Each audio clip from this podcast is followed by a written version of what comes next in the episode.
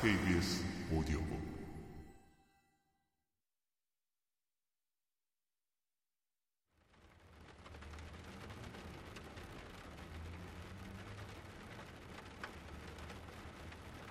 우리는 그의 낡고 퀴퀴한 사브 자동차 안에서 조금 더 이야기를 나눈다.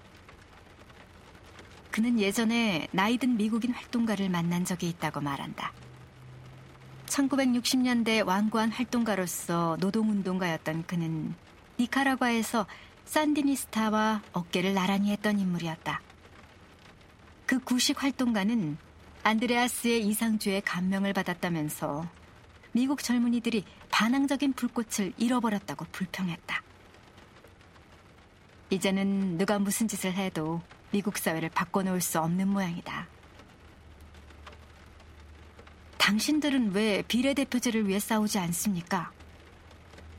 안드레아스는 그에게 이렇게 물었다. 그런 절차상의 문제에 신경 쓸 시간이 없어요. 구식 활동가가 쏘아붙였다. 그럼 앞으로도 계속 머리로 콘크리트를 두드리는 식으로 활동하실 겁니까? 안드레아스가 맞받아쳤다. 안드레아스가 보기에는 머리로 두드리는 행위가 아니라 콘크리트가 문제였다. 그는 체제를 바꿔야 한다고 믿는다. 지긋지긋한 절차들을 한 번에 하나씩 바꿔나가야 한다고. 지극히 스위스인다운 발상이다.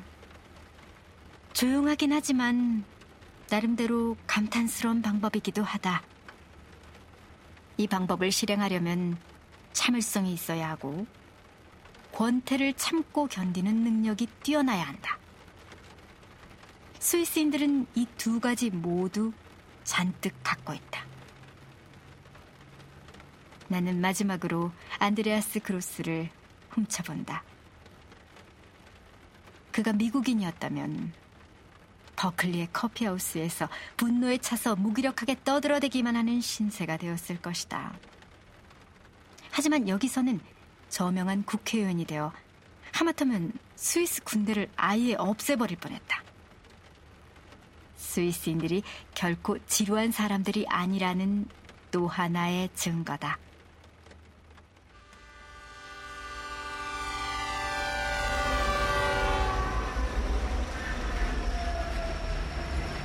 나는 다시 기차에 오른다. 나를 스위스 밖으로 실어다 줄 기차다. 갑자기 슬픔 때문에 가슴이 아파온다. 이 나라가 그리울 것이다. 이젠 스위스인들 때문에 화가 나지 않는다. 하지만 이 사람들이 정말로 행복한 걸까? 행복하다기보다 만족하고 있다는 편이 옳을 것 같다. 아니, 만족이라는 말도 정확하지 않다. 적당한 단어가 생각나지 않는다. 우리에게는 기분 좋은 상태보다 불쾌한 상태를 묘사하는 단어가 훨씬 더 많다. 영어뿐만 아니라 모든 언어가 마찬가지다. 행복하지 않을 때는 뷔페에서 음식을 고르듯이 잡다한 표현 중에서 하나를 선택할 수 있다. 기분이 처졌다, 우울하다, 비참하다, 언짢다, 울적하다, 낙심했다, 침울하다, 의기소침하다, 풀이 죽었다. 하지만 행복할 때에는 뷔페가 피자헛의 샐러드바로 줄어든다.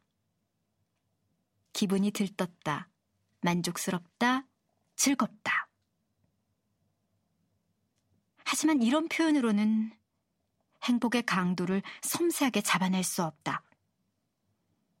스위스인들의 행복을 표현할 새로운 단어가 필요하다. 단순한 만족감보다는 크고 완전한 기쁨보다는 조금 덜한 표현. 혹시 만족 기쁨? 저자가 만들어낸 말. 그래. 스위스인들의 상태가 바로 이것이다. 완전한 만족 기쁨. 즐겁지만 들뜨지 않은 상태를 표현할 때 이 단어를 사용할 수 있을 것이다. 우리가 즐겁다고 말할 때 사실은 지나치게 흥분한 경우가 아주 많다. 우리가 느끼는 기쁨에는 광적인 측면이 있다. 패닉과 약간 비슷하다. 우리는 그 순간이 갑자기 끝나버릴까봐 두려워한다.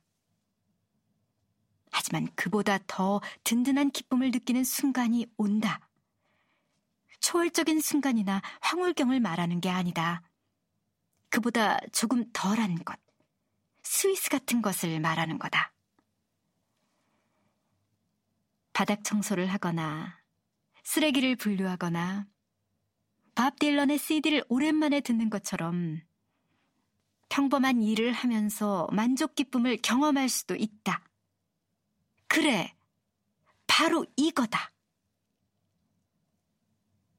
스위스 사람들이 행복하지 않은지는 몰라도 만족 기쁨을 느끼는 법은 분명히 알고 있다.